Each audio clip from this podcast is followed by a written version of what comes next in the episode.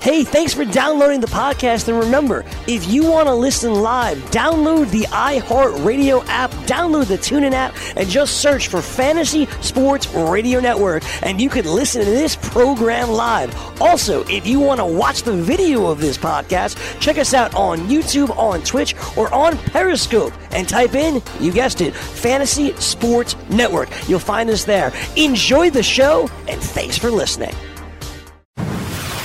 You're listening to the Fantasy Sports Radio Network. It's Scout Fantasy Sports.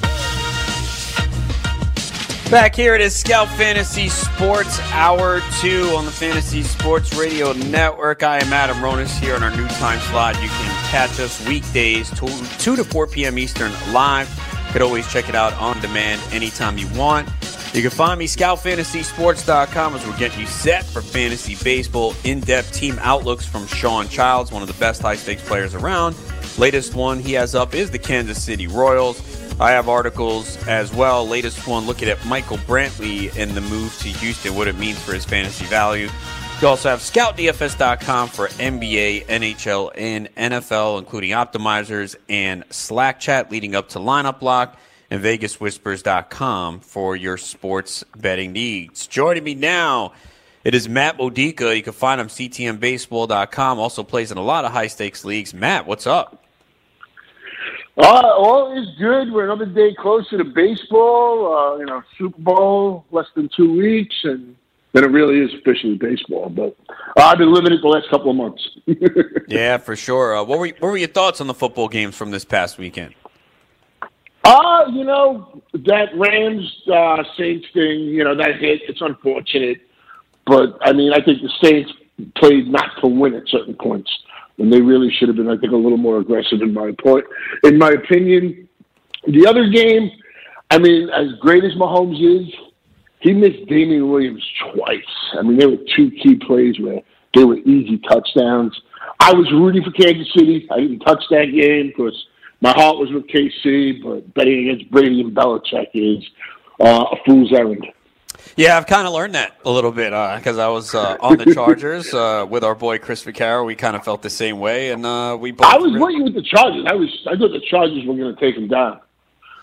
Yeah, and I guess uh, we saw why we are completely wrong. Hey, it happens. Uh, but yeah, Brady and Belichick. I was saying yesterday. You know, no matter how much, and you probably are not big fans because you're a Bills fan, so you have to see it a division, but you have to respect what they have done. It's amazing. We're never going to see this again, I don't think, in the NFL. Yeah, I'm with you. And honestly, I don't hate the Patriots. I mean, the Bills are just so bad, so it's not like, you know, it's a rivalry. And I, I usually do root for the Patriots, but I wanted Kansas City. If you weren't a Patriots fan, I don't know how you didn't want to see the Chiefs in the Super Bowl. I mean, just too much fun watching Mahomes in action. Damien Williams is like, you know, all of a sudden the next great thing. Tyreek Hill, Kelce. No, I agree. It was definitely rooting for the Chiefs. Uh, by the way, the Chiefs have fired defensive coordinator Bob Sutton. I don't think this is any surprise as well.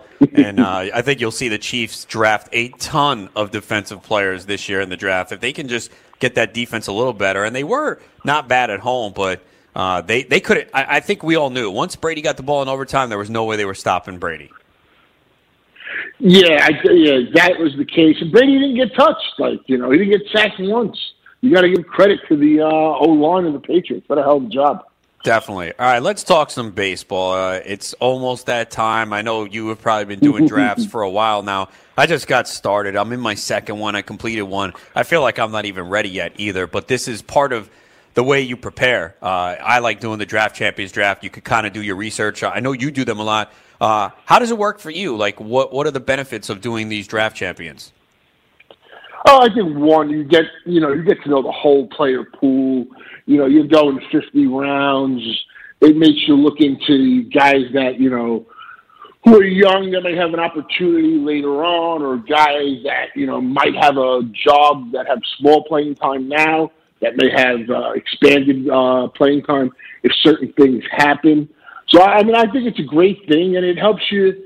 It just helps you in general. It helps you form an opinion uh, on where you want to be in the draft, which I think is most important. And that's one of the things that I take uh, very seriously. I think you need to set up your first four rounds. I mean, more so maybe in the high stakes when you're playing in deeper formats.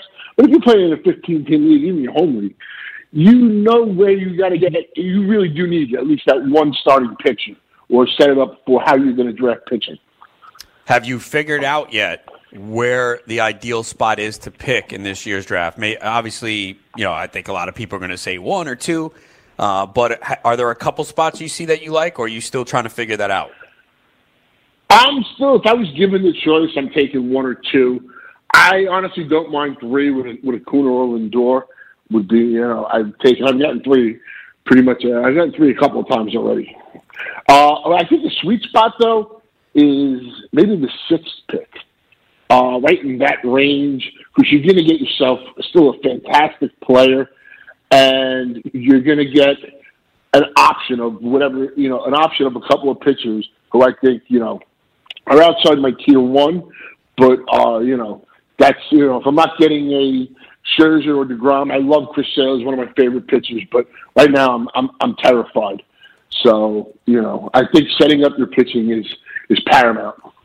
Uh, yeah. So, uh, are you terrified of Sale because of the injury down the stretch, and he didn't look the same last year? Because obviously, we know if he is healthy, you could pretty much pencil in dominant numbers. Oh. But is it because of uh, the injury down the stretch, and we don't know where his health is at?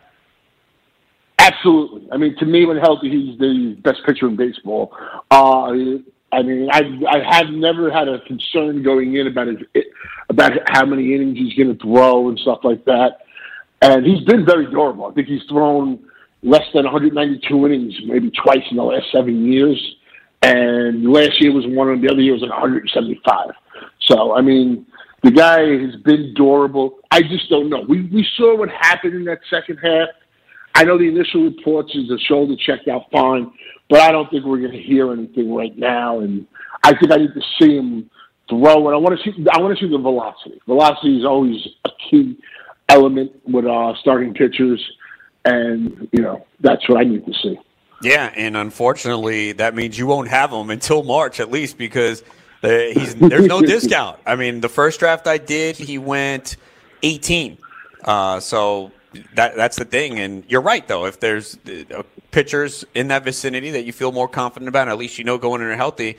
If you're going to do a draft now, and again, these are most people don't do their real drafts now. These are just, you know, we love to draft and we get addicted and you do them. Mm-hmm. But, but like you said, uh, you learn the player pool. You can kind of see strategies. Things are going to change by the time we get to real drafts in March. But yeah, you're right. If if you don't until you see Sale, I think he's a guy that you, you probably don't take at this point. Yeah, and honestly, right now, if you're getting him at say 18, say say like a couple years back with Degrom when we saw him throw 98, he shot right up. He was going to the fifth round. Sale will go from 18 to you know maybe top half of the first round if he's got the velocity back and all looks good, you know, because he's that elite of a pitcher. You know, I mean, to me, you know, uh, Scherzer's going in that like top six, and there's just so many good hitters. If I'm in, I, I want to be in the first half of the first round, but if I'm in the second half of the uh, first round, I'm totally cool with Degrom. Uh, not because I'm a Mets fan and stuff like that. I've been on him. I love him. And I think next year, I wouldn't be shocked if he's the number one pitcher off the board. Look, I'm a Mets fan too, but I don't care. There's no bias here. You cannot argue with DeGrom last year. I mean, he was dominant almost every start out. He got no run support was the biggest problem. Uh, and I did take him in a recent draft as well, late first round, because, you know, you got the turn. Uh, in my first draft, he went nine overall. So the only thing that you're worried about is the lack of wins, but run support can change from year to year, and the Mets did make some improvements, although it's probably not enough. But uh, Degrom could easily go out there and win 17 games potentially this year. I think it's a great point you made there. I mean, wins. I when I honestly when I do my pitching stuff, I don't even put the wins category in there because, as you said, it can change. The Mets' offense can't be worse than it was last year. That's number one. I think they made some nice uh, gets here. Forget about salaries and stuff. They added better players. You know, they they got rid of some guys. They added better players. Conforto fully healthy. I think he's going to be better. Nimmo got dinged up in the second half with the finger, so he could be better. So I mean, I'm say Wilson Ramos for two years. I thought that was a great deal. I thought that was a fantastic get. Yeah, I've always been a big Ramos fan. He's someone that I, you know, look to get in fantasy as my number one catcher, as long as it's not too expensive. And we'll see how much the price goes up. Talking to Matt Modica, you can find him ctmbaseball.com and, and a ton of high stakes leagues. Uh, most people feel it's Trout Betts. Uh, one the first draft I did, Betts went one, Trout went two. Do you think it's that close? Can you make a debate, or is it clearly Trout in your eyes? I think it's close. And a couple of months back, before I did a draft, before I did a money draft, I said I was going to take Betts one, and I got the number one pick, and I took Mike Trout. So when money was on the line, I went with Trout. That's always And the true test, isn't it? earn. Yeah, I mean, I, I I want either one. So you know, but I mean, look what Trout does too. It's just year in year consistent. Mookie Betts is amazing. I, even if you don't like the Red Sox, you, you got to root for Mookie Betts. Uh, he's just that good of a player. So you know, second the second pick is not a bad consolation prize because you're going to get a hell of a player. Now, pick three, I think, is where you know things drastically change because I've seen so many different players go three. Uh, if you're picking today with the money on the line, who would you take at three? Uh, I have I have an affection for Ronald Acuna. Uh, Timur Timur Lindor. Uh, I'm, I'm trying to diversify that right now because I had gotten three a couple of times, and uh, I took Acuna I think twice, and the last time I took Lindor. So uh, I mean, what Lindor does, he's 25 years old. I mean, he basically has, you know, you looking at you look at him and Nolan Arenado, and you know, it's he's got his batted ball profile and 20 to 25 steals. So, I mean, at shortstop as well.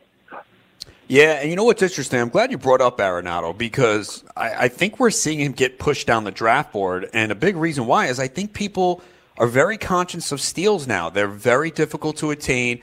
Not as many guys are running as much, and you know it, you either have to pay for them early or you're overpaying for the Mallex Smith type players, which I don't think a lot of people want to do. Is that a big reason why Arenado was falling? Because we know it's four categories and playing at Coors Field are dynamic, but he doesn't steal bases. Yeah, I think uh, him and JD Martinez are the only two guys in the first round that you'll take and be willing to take because you're getting four category studs. So, I mean, what they don't give you in steals, they're giving you in everything else. And I'm not gonna, I'm not gonna draft a subpar player. I mean, if it's close, I'm gonna go with the guy with the steals. I mean, you look at what Arenado and say Frankie Lindor have done the last two years. There's a difference of four home runs. I know Arenado has much more in the RBI department, but Frankie Lindor had what 129 runs. So runs are another category as well. So you, when you got to you got to look that trade off there, you know, and it's a possibility Arenado does get traded out of Colorado. Talking to Matt Modica, CTMBaseball.com. Now, some people are listening and be like, wait, he said he's taking Acuna three? Really? He's 21? Yeah, he came up 111 games, 26 homers, 16 steals, batted 293. Uh, why is he that special player that you think will be able to do it again and not suffer from uh, pitchers adjusting to him? Uh, I mean, I don't think he has the exact uh, plate skills and stuff. He's obviously a bigger guy, but uh, I think he's kind of like a mini Mookie Betts, where he's going to hit you that 25 home runs. He's got the power to hit 30, and he can steal you 20 bases. And I don't think that's going to come with a subpar batting average. I think he can hit 280 or more. So for me, that's the kind of player that I'm targeting. eh, You know, with one of my top picks. You know, if I'm going hitter there, you know, we people said last year, you know, in the fifth round it was too early to draft Acuna. That was proven wrong. I know it's a small sample size, but you know, I, I don't see where he's going to fall off a cliff. You know, he's dominated every level he's been at, and uh, you know, he he he he's just that kind of player that I think you want to own there. Yeah, I sent an offer for him in a keeper league today, and I was denied. The owner said, I'm not, I'm not interested in trading Acuna right now in an auction league where he's cheap. I was like, ah, you got to try, right? Yeah, well, you got to try, and you pretty much got to like pay heavily. You got to overpay. I mean, look, I, I get it. Some people are going to say, I'm going to take Jose Ramirez. And look, I think Jose Ramirez is going to regress a little. I don't even want to use the word regress.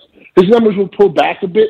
And I'm not going to, you know, but Jose Ramirez is probably still going to hit 25 home runs, steal 20 bases, and his batting average is much, his batting average would be much better.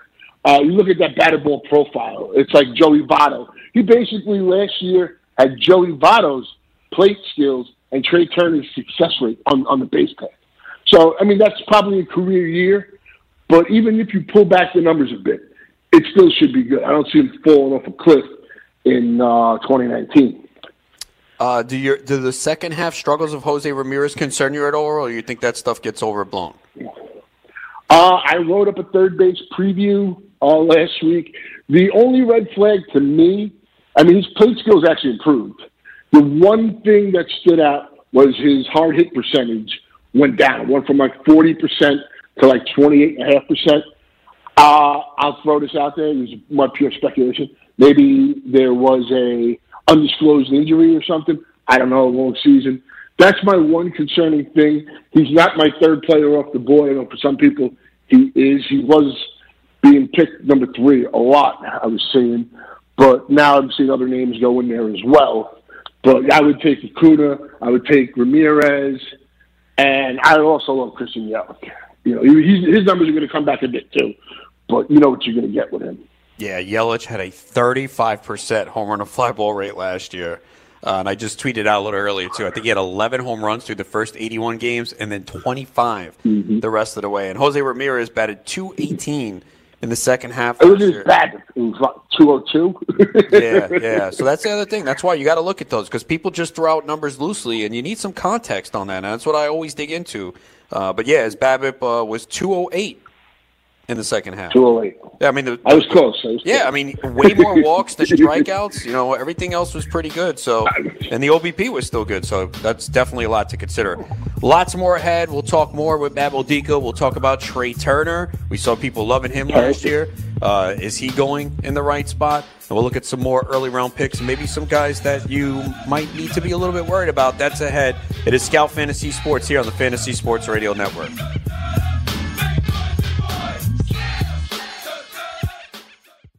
Keith Irizarry is calling the shots. The great Steven Jackson, former running back with the Rams, Falcons, Patriots. Do you believe that all of the praise we give to Sean McVay for his memory, If you have a coach with that kind of memory, he can already anticipate down a distance what a team has a tendency to do. When you have a head coach that has a memory like that, it's almost like a cheat code, so he can anticipate faster. Weekdays, 8 p.m. to 11 p.m. Eastern on the Fantasy Sports Network and on your popular podcast providers. The following ad contains shocking material. Listener discretion is advised. Is someone in your family playing a dangerous game of Russian roulette? Over 43,000 people die a year from drug overdose. 120 people a day. Five people every hour. One person every 12 minutes. 88,000 people die every year from alcohol abuse. Over 240 people a day. 10 an hour. One person every six minutes. Somebody you know may be next. Learn how to help someone you love get away from the drugs, alcohol, and bad influences. With the FMLA, people can take a leave of absence from their job and still keep it. Call now and learn how we can help you. 866 484 9621. 866 484 9621. That's 866 484 9621. DailyRoto.com. Learn from the game's best DFS players. We don't just give you premier advice, we play every day. All major sports, all year round, we never stop. Industry leading DFS tools and custom projections. And now, the DailyRoto.com Optimizer. In minutes, build and optimize lineups for cash games and tourneys. Learn from the game's best DFS players. Join DailyRoto.com.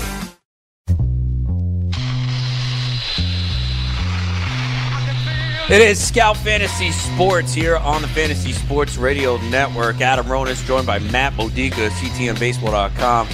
We just kept going on during the break. We don't stop. Love talking baseball. Uh, let's pick up where we left off talking about Trea Turner. In my first draft, he went seven. Now, last year, a lot of people were talking about taking Turner third overall. I disagree with it, just not the way I like to build my teams. My biggest problem was I just don't like getting a guy that early that's not going to get me 100 RBIs, that's not going to get me 25 to 30 home runs. Now, he played every game last year, and he had 19 homers, 73 RBIs, 43 steals, batted 271. Look, he had 46 steals in 98 games the year before. So I think a lot of people were saying, wow, he could steal 60, 70. Obviously, you can't always just prorate those numbers, but we know Turner, when he steals, he doesn't get caught. I mean, his success rate is ridiculous. At the big league level, I think it's uh, like 124, and he's only been caught 25 times. Uh, but you mentioned that you liked Turner this year. He was going in the late first round in some of your early drafts, like a month or two ago. Uh, but right now, he's starting to go in the first half of the drafts. As I mentioned, my first draft, he went number seven. What do you see for Turner this year? And, and that's actually where I like him. After those, like I said, six is the sweet spot. Uh, if I had the seventh pick and my top six are gone, I'm going Turner at seven. Look, as you mentioned, you're going to get high teens and home runs. You're going to get 40 stolen bases. Maybe he steals 50. I know last year they were batting sixth a lot early on. They need to have him at the top of that lineup. Uh, he has a good batting average. And I think that even without Harper, this team is going to be good offensively. We haven't even mentioned Anthony Rendon. Maybe we'll get to that later. But I think there's a lot to like with Turner. He look if you can get 20, 40, and I think the ability, if he's at the top of the lineup, to score 100 runs is possible. So I mean, I don't know. You know, I know everybody was depre- was depressed last year because of what you said. You know, he stole 46 bases in 98 games, and then he only stole 42. If if you look at it differently, he stole 42 bases. That's a hell of a season. Yeah, well, especially in the environment today where, you know, steals are really difficult to come by, uh, for sure. Now, I, I, I, guess if Bryce Harper doesn't sign, you know, he probably hits two, maybe in front of Anthony Rendon. Do you think a big factor last year? Do you think maybe they told him, you know what, don't run as much if you're batting in front of Harper because we know if you do, they're going to walk Harper? Uh, that could have been a possibility. That could have been a possibility. Uh, so, and I know that he wasn't at the top of the lineup the whole year. So, uh, I mean, I, I don't see. I wasn't on him at three last year. For the most part, I liked him. I had, we, we did it in one league, and we were actually me and Macaro wanted to finish second in the Super. That we, we took him second, so that worked out. But uh, I, I mean, for me, he's he's number seven. I think he's he's the right pick because you're gonna get you're gonna get more. You're gonna get more runs if you can get 20, 40 with a 280 plus batting average and 100 runs, how, how do you not do it? Do you feel if you're so if you're penciling in, uh, let's say 80 RBIs, do you feel like you're chasing a little bit because most of those guys that go in the first round are giving you 100 plus? No, because I think you you know you you're gonna have to you, you can get guys that are gonna drive in runs too. I mean, look, you, you're gonna have you're gonna be deficient in something, and I think I have a better chance of getting a hitter than getting a guy that's to steal bases on the waiver wire. Last year, I was able to get Mallex Smith in the league, and that, that was that was that was a major get. But you're not always going to get that. There's 14 or 11 other guys competing for that same thing, and as long as you play with like FAAB instead of just free pickups, you know, it's it's the chances of getting that person are not easy. Talking to Matt Modica. You can find him ctmbaseball.com. Uh, Christian Yelich, probably one of the best values last year because you know he wasn't going too early in drafts, and you know some people probably like, well, where's the power? Well, the power did come last year, even though he still didn't hit a lot of fly balls. Uh, but we figured moving from Miami to Milwaukee would help. And uh, MVP season for Yelich, who I've seen his draft position vary. In my first draft, he went 11th overall, but I've seen other drafts where he's gone four overall. So where do you stand on Yelich for the upcoming season? Uh, I mean, I like him. I'd probably take him in that five six area. I think he's going to give you the batting average. Say he hits 25 homers. That's a good ballpark. That's a good hitter's ballpark. I know he hits it all over the field there, but I mean, left-handed power. If he starts to pull a little more, uh, that park is great for that. He's just a hitter. The kid can always hit. He was playing in Miami. The guy was hitting, you know, 20 home runs, you know, in Miami when he was playing for Miami or high teens. Now he's in a better hitter's environment. So I still think you're going to get a lot of good stuff from him, just not 36 home runs. That you know, you got to have realistic expectations. So I, I I don't see why you you know why you move away from him. Just because he's going to regress a little doesn't mean he's not going to be good. Right, and real high baseline too. He's a good hitter. I think everyone knew that, and going to Milwaukee yeah. certainly helped. I think one of the most polarizing players is Bryce Harper. I mean, this was a guy that people were taking uh, several times in the top three. Now, now he doesn't have a team yet. It probably shouldn't matter, but I've seen him go in the second round of most drafts. In fact, the first draft that I did, he actually went 20th overall. And some people might be alarmed by that, but he's only returned first round value once. His numbers are like all over the board. I mean, we've seen years double digit steals, others single. He's hit 30 home runs twice. His average has been all over the place. Just look at the last four years 330, 243, 319, 249. So we know there's ability there and talent, and he's still in his mid 20s.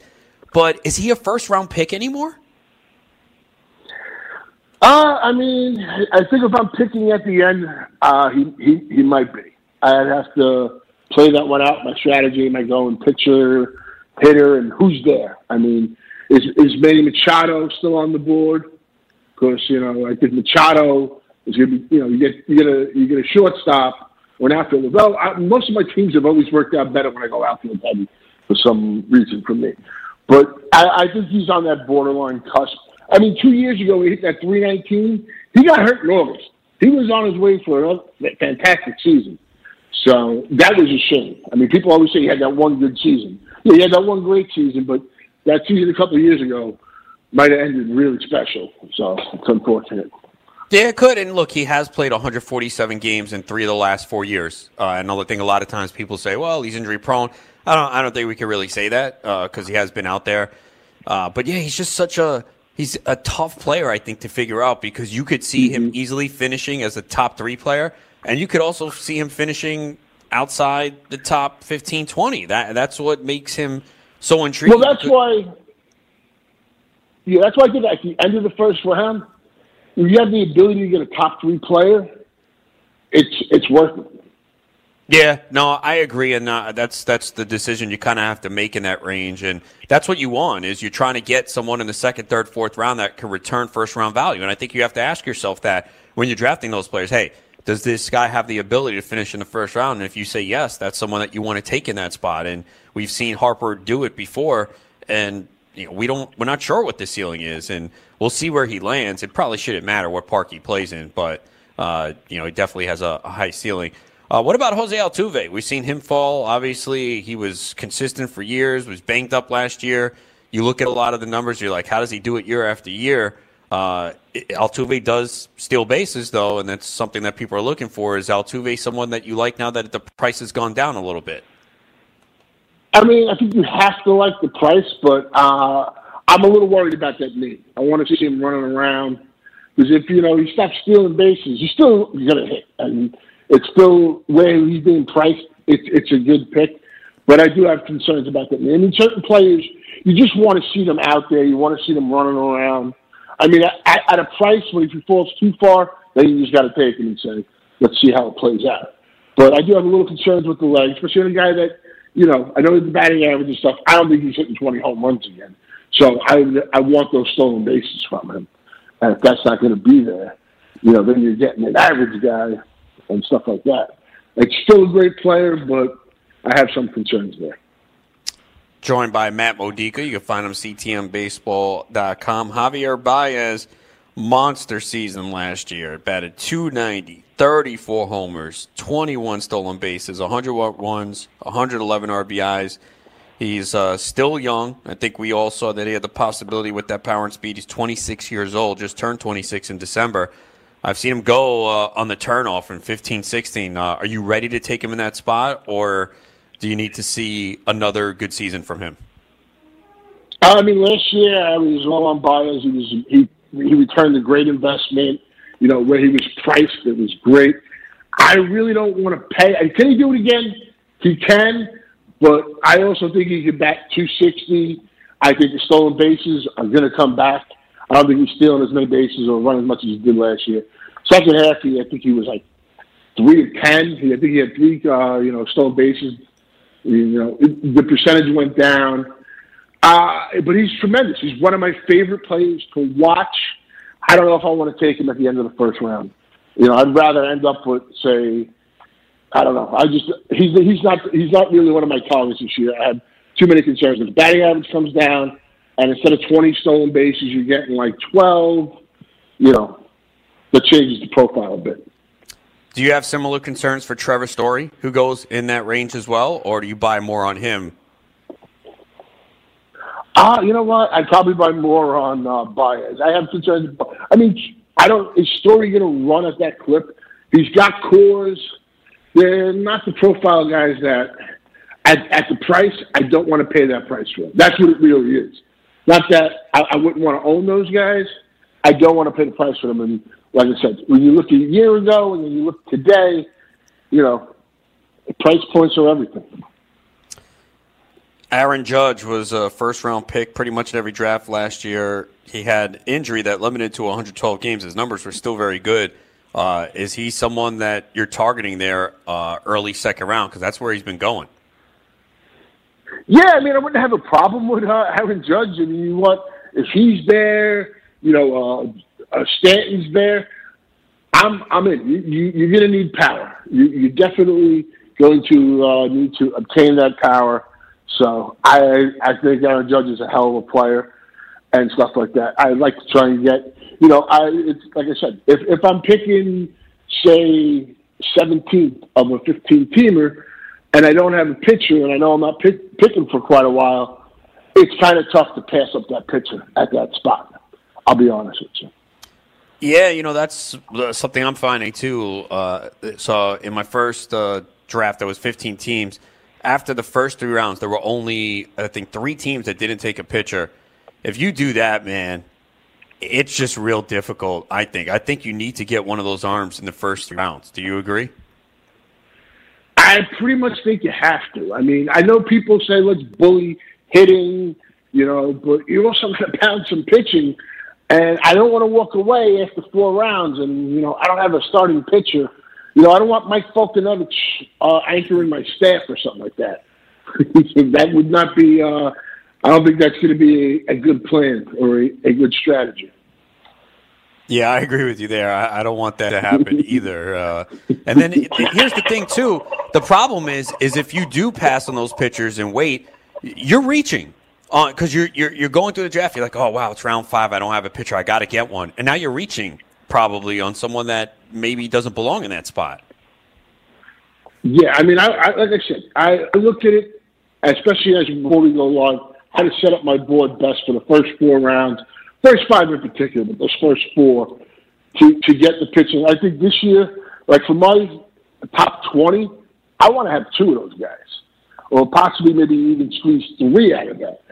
Uh, you know, because we're seeing the landscape. It's changing. I know pitching is volatile and stuff like that. But if you can get these guys, you know, look, I want Jose Berrios on my team this year. I want him as my number three. Or if I can get him as a four, that's even better. But I don't want to make him my two. Because then I'm relying on him. He has to make that next step. I mean, he's awesome at home. He just gets blown up on the road. Yeah, in my first draft, someone took him as their two in round six uh, behind Luis Severino. So the price on those guys. That's happening. I mean, and the closer you get to March, uh, once we get into March, you're going to see starting pitching just moving up the board. So, you know, you got to be prepared. I did a, I did a live draft last week, and it was the best thing I could have did. Because from doing the draft champions, where you have time to do it, and having to make that pick in a minute, and you got guys. I, I made a mistake. I had Daniel Murphy queued up, and I had somebody else I clicked on, and I, I drafted the wrong guy. so I'm just telling you, it was it was such a it was the best thing I could have did. I, you know, going forward. Yeah, we need spring training too. We got to get the kinks out. So mm-hmm. that's why, you know, if you're going to make. I mean, mistakes, I got Brad Hand. I wasn't upset. right, one of the few guys that we know is going to close and uh, reliable. Closers just a, is a mess right now. Uh, one of the players I think that's going to be a hot topic here as fantasy baseball talk heats up is Alberto Mondesi. My first draft, he went 28th. Now, you could see last year what he did when he came up. He only played 75 games. He had 14 homers, 32 stolen bases. He batted 276. We know the Royals are going to run a ton, and he was 32 of 39 on the base pass. Can you see yourself paying uh, 28th pick overall for Mondesi this year? Whew, that would probably be tough. I mean, I, I, I get it though. I mean, it's kind of like the the Trea Turner argument from a couple of years ago. Look at what this guy can do. And look, he he can run and he's going to steal bases. My main problem is with the bat more than anything. I know he hit all those home runs in the month of September and stuff like that, but I'm more worried about a guy like him and the plate skills that he owns that second season. But he's going to be one of those guys. He's either going to help you win a fantasy championship or he's going to really hurt the team. Yeah, and that's a tough investment in round two. I mean, he went ahead of guys like Rizzo, Benintendi, Kris Bryant, and even Juan Soto. Uh, You know what? I would, I would- you know, you didn't, you didn't even mention who I'd probably take around that turn is Anthony Rendon. I think he's, say, Christian Yelich minus the steals this year. Oh, I like him a lot. a I, lot I of like good things here. I like him a lot too. You know what it is? I think with Rendon, he's not like outstanding in any category. Those players who don't dominate a category and, and don't have a ton of steals, people overlook them, and I think those are good baseline Mm-hmm. players that are, are key to your team. Like they give you a little bit of everything. I think people are always looking for all right, who's the big home run hitter, who's the big steals guys, and the guys that just do a little of everything, they get lost. I definitely take him over Rizzo, and I'd probably take him over Bryant. She's my number three right now. He's, he's ahead of Bryant right now for me. You don't need to though. That's the thing. Like so, yeah. In that in that draft, he went three twelve, uh, three fifteen in my uh, first draft for Rendon. On the he went on the three four turn. Yeah, and you know, I got sniped uh, one pick uh, last week when I was doing that draft. I had them all. I was all ready, and boom, I was like heartbroken. Yeah, that's the worst. But you always have to be prepared with a backup plan because we know we're going to get sniped, and uh, it's a terrible feeling. But just got to move on, and you know you get him in another draft. All right, that is Matt Modica. king. Matt Modica, always good talking baseball with him. You can find him ctmbaseball.com. Matt, good talking to you. We'll we'll talk again soon. You got it. Thanks for having me, Adam. All right, when we return, we'll wrap it up. We'll take a look at how someone can't vote for Mariano Rivera. Really, I'm a Yankee hater, and I think it's ludicrous. And some NBA DFS final picks. That's at Scout Fantasy Sports here on the Fantasy Sports Radio Network. The Monmouth Park Sportsbook by William Hill is New Jersey's local, trusted sportsbook featuring a Vegas style betting menu of parlays, props, and much more. Watch every game on their new 75 foot HD video wall. Already a trusted name in entertainment, Monmouth Park is now your best bet for wagering on all the big games. So get in on the action. If you or someone you know has a gambling problem and wants help, call 1 800 Gambler. Reason number 12 why you should own a ThermoSpa's hot tub? They require no attachment to your home's plumbing. Thanks to the ThermoSpa's unique built-in thermofiltration system that filters the water an incredible 144 times a day, you simply fill it with a garden hose and your water stays crystal clear with very little maintenance. Call to receive your free DVD videos and brochure and find out how you can own a ThermoSpa's hot tub for only a few dollars a day. Right now, they're offering 0% APR financing with approved credit and a $1,250 savings coupon, including free delivery, free chemicals, and a cash discount. And with models starting at $4,995, there will never be a better time to own a ThermoSpa's hot tub. So call now and ask about this limited time offer. Call ThermoSpas today at 800 625 4922 for your free DVD videos and brochure. That's 800 625 4922. ThermoSpas, hot tubs designed to improve your life. Call 800 625 4922 today to take advantage of 0% APR financing. Fantasy. What I really liked about James Paxton going into last year was that in 2017, he was awesome against lefties. Those numbers in 2018 330 batting average, 874 OPS against left handed batters. A lot of his pitches to lefties were you know, in the middle. That's something that has to be corrected. And I have faith that the Yankees will be able to do that. Weekdays, noon Eastern on FNTSY Radio and on your popular podcast providers.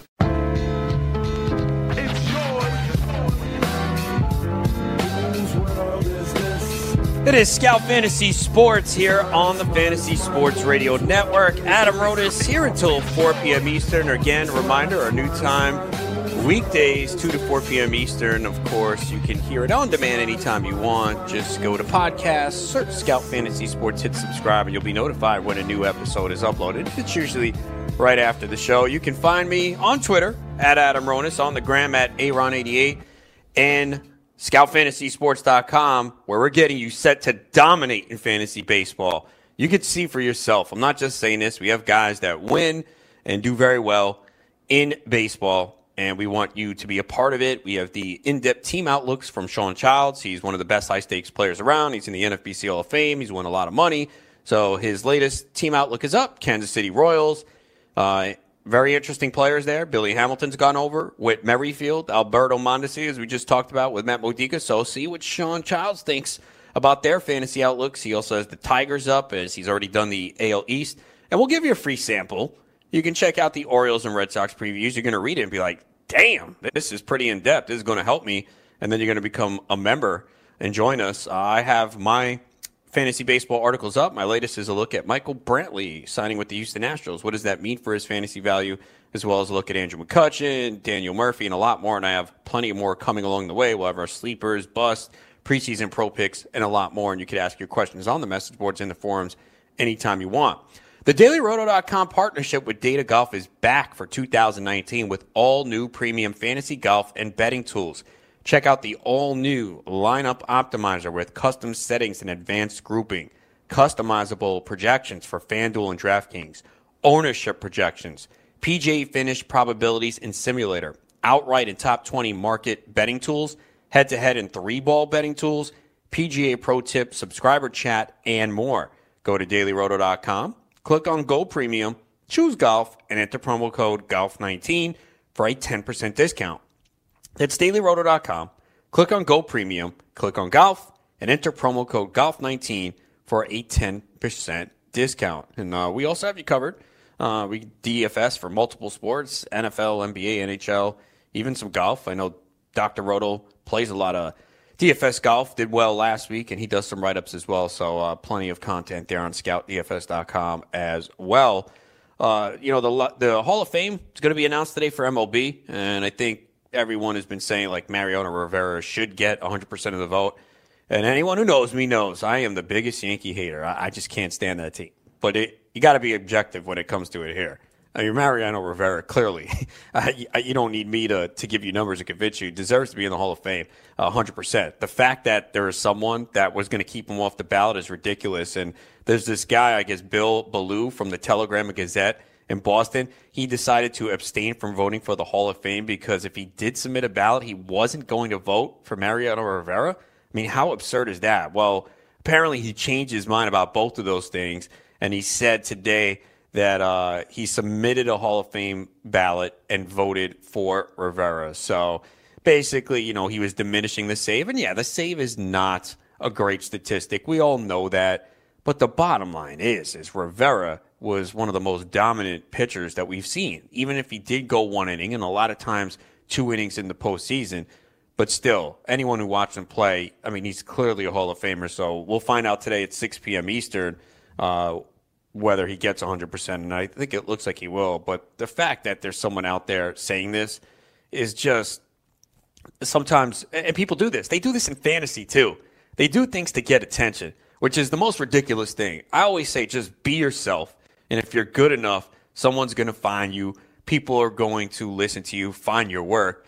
But when you go out there and try to make these outrageous claims, I just I don't like it. Uh, but I guess in today's era of social media and attention, people will do it because it will draw attention. And we wouldn't have been talking to this guy, I guess, otherwise. But he said there are differences between the two, but similarities as well. I guess comparing uh, closers to a DH, talking about David Ortiz he's saying they're not positions like every other pitcher is a position, all this crap. Uh, but either way, it looks like uh, you know uh, he finally did vote for him, and Rivera should get in. It looks like Roy Halladay will get in. Edgar Martinez. Looks like Bonds and Clemens are getting closer. I think the last I saw them projected was about 70%. You need 75% to get in. And as much as I despise Clemens, uh, and Bonds, uh, there I'd vote them in. You know, Bonds was a great player, Hall of Famer, even before the alleged PEDs, and I think we all think he used them. But either way, I think those guys deserve to get in. So we'll find out who gets in the Baseball Hall of Fame at uh, 6 p.m. Uh, Eastern today. Also, I see here that the Braves have signed Nick Markakis. Uh, he was someone that I was surprised at last year. He put up great numbers uh, and just someone that I stayed away from. He batted 297, 366 with a 440 OBP. He had 14 homers, 93 RBIs. And the first time he went to the All Star game, always liked him when he was with the Orioles, but he hasn't been the same player. And we did see the numbers drop significantly in the second half. So, not someone that you're going to be targeting in your drafts. Uh, let's take a look at some NBA for tonight. I know we did a little bit in the first hour with Chris Rose. Of course, you can always hear that on demand, but I'll kind of give my thoughts here on this slate for tonight. Only four games. Uh, Jeff Teague is being listed as questionable with left ankle inflammation. Now, originally they said it was related to the illness. He did play on Sunday and played 24 minutes.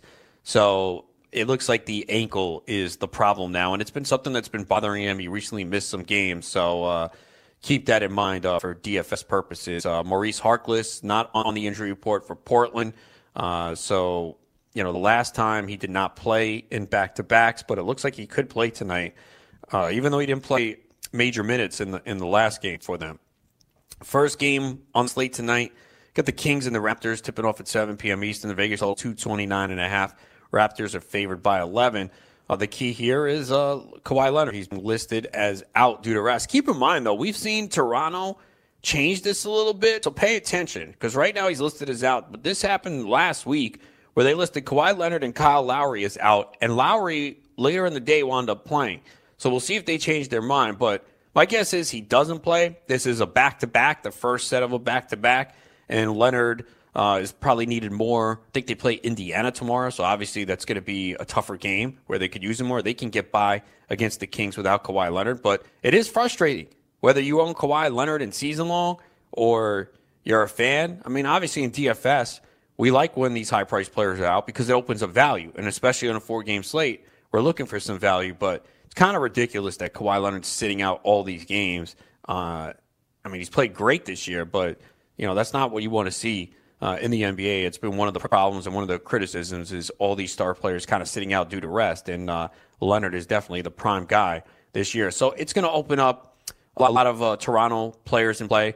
I guess what the what you have to worry about here is can this game stay competitive? We just saw Sacramento play yesterday, and they got blown out in Brooklyn. And we also saw them play two days ago. Uh, well, no, this is their third game in four days Sacramento has one of the lowest projected totals on the slate at 109.3. Toronto has the highest at 120.3. So even if the starters don't play 37, 38 minutes, you got to hope that they can do enough damage in 30, 32 if it does indeed turn to a blowout. Uh, so for Toronto, I think you can look at Kyle Lowry. I'm probably not now. His he does see a usage increase without Kawhi Leonard on the floor. It goes up by about 4.1 percent. So he does get a benefit. Uh, it all depends on how you want to build your lineups. He's 7,600 on DKE, 300 on FanDuel. Uh, I think obviously uh, Serge Ibaka gets a boost as well. We've seen his usage rate increase. He's 5,900 on DK, 6,700 on FanDuel. Pascal Siakam, guy I drafted in my season long league, he's been phenomenal this year. You know, he's in play as well. He's 6,300 on DraftKings, 6,900 on FanDuel. And Norman Powell is a, a, cheap guy that can save you some salary, more for GPPs. Uh, you know, he is a little volatile, but he's 3,800 on DK, 3,900 on FanDuel. Remember, on FanDuel, you have the ability to drop your lowest score. Now, the Kings are interesting because I think a lot of people are not going to play him tonight. So, cash games, no, I wouldn't play him. But I do think in GPPs, if you're trying to differentiate yourself and you think this Raptors game could stay close, you might be able to separate yourself a little bit. Probably the guys I would look at are De'Aaron Fox and Buddy Hield. Uh, I, I haven't been playing a lot of Kings lately just because they have such a deep rotation. You don't really see anyone play major minutes, and you, you don't know from game to game. I think we're if it's competitive, we know Fox and Hield should see a lot of minutes. Hield had a good game against Toronto earlier this year with 24 points. So I think hit those would be one of the two I consider if I'm playing a few tournament lineups. Uh, I don't really like anyone else here. I, mean, I think Willie Cauley Stein, I think you could look at in tournaments because he's got a little bit of a size advantage because uh, he'll, he'll be seeing Ibaka, and uh, he did have a 24 points, eight rebounds last time when they faced Toronto. So, uh, and I think Valanciunas was still out in that game. I think it was Ibaka. Um, Bogdan Bogdanovich, I mean, he plays off the bench and he got a lot of time yesterday because the game was out of hand. Uh, he obviously has a lot of upside, but a lot of downside as well. He's 5,200 on DK, 5,900 on FanDuel. But uh, again, it comes down to whether you think this game's going to be close, but there is some value there in Toronto uh, where you get the boost for Lowry, Siakam, and Ibaka. And if you want to go on the cheap end with Powell, I think he's in play as well. Got Portland and the Thunder. Uh, both teams did play yesterday. Vegas total is 227 in this game. So on the Portland side, I think the only guy I would look at is Lillard, and I don't think he'll be very popular. So I think in tournaments you might get him at a low ownership. But then again, it's four games, so he'll be a little bit higher owned than usual. But 8100 on DK, 9300 on FanDuel and uh, coming off a good game yesterday. So I think he's in play. The other guy that I like, if I'm going to use anyone, is Jusuf Nurkic. Uh, again, Steven Adams. Usually I don't like to go against him, but not a lot of centers on the slate today. And Nurkic is a guy that did have a good game against Adams last time. Went over 40 points on both FanDuel and DraftKings. So uh, Harkless just not playing enough minutes and coming off that injury. McCollum is a guy I hardly ever use unless Lillard is out. Uh, he's very dependent on his scoring. Doesn't have that high ceiling. Um, maybe if I'm looking cheap, maybe Evan Turner, but really don't love much on Portland outside of Lillard and Nurkic. For the Thunder, we talked about this with Chris Rose. I agree with them. Uh, I don't think I'm using Russell Westbrook in, in cash games, sure. In tournaments, though, uh, I'm probably gonna. I'd rather go to Paul George, and I find myself doing that a lot this year, playing Paul George, who a lot of times has outscored Westbrook in fantasy or come close. And you could see the disparity in salaries on FanDuel. It's 12-5 for Westbrook and 10-4 for George. On DK, it's 11,000 for Westbrook and 97 for Paul George, who's just been playing at an MVP level. Of course, you could play both of them uh, as well uh, as they both usually come through. Uh, Westbrook has not been shooting as well this year, but he still racks up the assists. He gets the rebounds. So uh, I'm leaning more towards George if picking between the two. And I uh, think uh, Jerami Grant's interesting on a site like FanDuel and even Yahoo. I've been playing on Yahoo. Uh, I've talked about it a lot. If you haven't tried Yahoo out, try it. They always have a, a tournament with no rake, no management fees. they usually fill up pretty quick. Um, but it is fun on there, and the, the scoring is very similar to FanDuel. So uh, Yahoo is definitely a place where I've gone to play a little bit more. They got me in. They had a, a few weeks of uh, overlay uh, that they paid for. Well, they've stopped doing that, but uh, definitely uh, I do enjoy playing on there. Even played a little football on there. Uh, and I think you know Steve Adams is always in play as well, but I'm probably not looking to him on this slate. He's right in the mid range, and we have some good centers. Clippers at Dallas tonight. We know Danilo Gallinari is out with that back injury. Lou Williams is probable. It looks like he's going to play. I always consider Lou Williams in tournaments because he's got immense ceiling. When he has that shot going, it feels like he can't miss. So, uh, especially with Gallinari out, uh, we could see a little bit more of Lou Williams taking shots. Harrell played big minutes the other night as the starter. Really didn't do much. Uh, he played 28 minutes. Uh, I think he's always in play for sure. Uh, and Tobias Harris, we saw him have a monster game the other night without Gallo and Lou Williams. So uh, even if Williams returns, which it looks like, I think Williams is still in play. If Williams is out, you definitely want to play Tobias Harris. Patrick Beverley had a huge game last time out, but I'm not chasing that, especially with Lou Williams back. We haven't seen Beverley do much at all this year. Uh, and the salary is 4800 on DK, 4700 on FanDuel. It's just too much for me. So Tobias Harris is probably the guy I'm looking at, and maybe Lou Williams in tournaments. Uh, looks like Dennis Smith's going to be back for Dallas tonight. He's been out for quite a bit. There's been rumors about him being dealt. Uh, they haven't been able to do that yet. I'm not playing him. Uh, I got sucked in a couple weeks ago. He was like 10 bucks on Yahoo, and he sucked. So uh, I'm not playing him. You don't know where his mindset is at at this point. Luka Doncic, his first triple double yesterday, he is quite expensive, but he's in play for sure. I mean, he's handling the ball quite a bit, and he's played very well. So uh, Doncic, I think, is in play. Um, but not someone I'm looking to get in, but I think he's more of a, a, tournament play. I would not play him in cash. I'd use him in tournaments. 8,400 on DK, 8,900 on FanDuel. Of course, people are going to go uh, DeAndre Jordan because of the revenge game, but uh, I, there's better centers on the slate. Uh, he does, he has produced two good games against the Clippers. So, um, if you want to take a look at him, he'll probably have lower ownership too, because I think a lot of people are going to jam in Karl-Anthony Towns. That's the final game tonight. You got the uh, the Suns and the T Wolves, and I think a lot of people will be looking at this game. Uh, Karl-Anthony Towns had a huge game against them the other night. There's no DeAndre Ayton, so they got no one to guard him. He's 10 6 on DK, 10 6 on FanDuel, so I think that's the guy that you'll probably be paying up for tonight. If Teague is out, I like Derrick Rose. I mean, Derrick Rose has played very well. He will be chalky. He's 6,300 on DK, 66 on FanDuel, but he had a huge second half against the Suns the other night, including the game winning shot. So I think he'll be very popular. So keep that in mind. That's if Teague's ruled out. Even if Teague plays, I think you'll see Rose garner high ownership. Uh, don't like Andrew Wiggins. Uh, I hardly ever play him unless they're really missing someone. He's been playing a lot of minutes, but just, uh, I don't know, he hasn't really looked great lately. Sunside, uh, again, Ayton is out. Uh, Richaun Holmes is doubtful at this point. So Dragan Bender, I think, is someone you got to play. Uh, we saw him play the other night. He had a double double. He started, I think, played 29 minutes, and he's very cheap. So uh, he's going to help you get some of the high price guys, including a cat.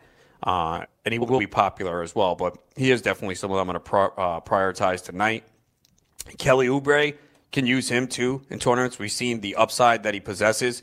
He can, can definitely help you out. He sees a little bit of a usage bump without Ayton on the court. 5,600 is his salary on DraftKings, 6,100 on FanDuel.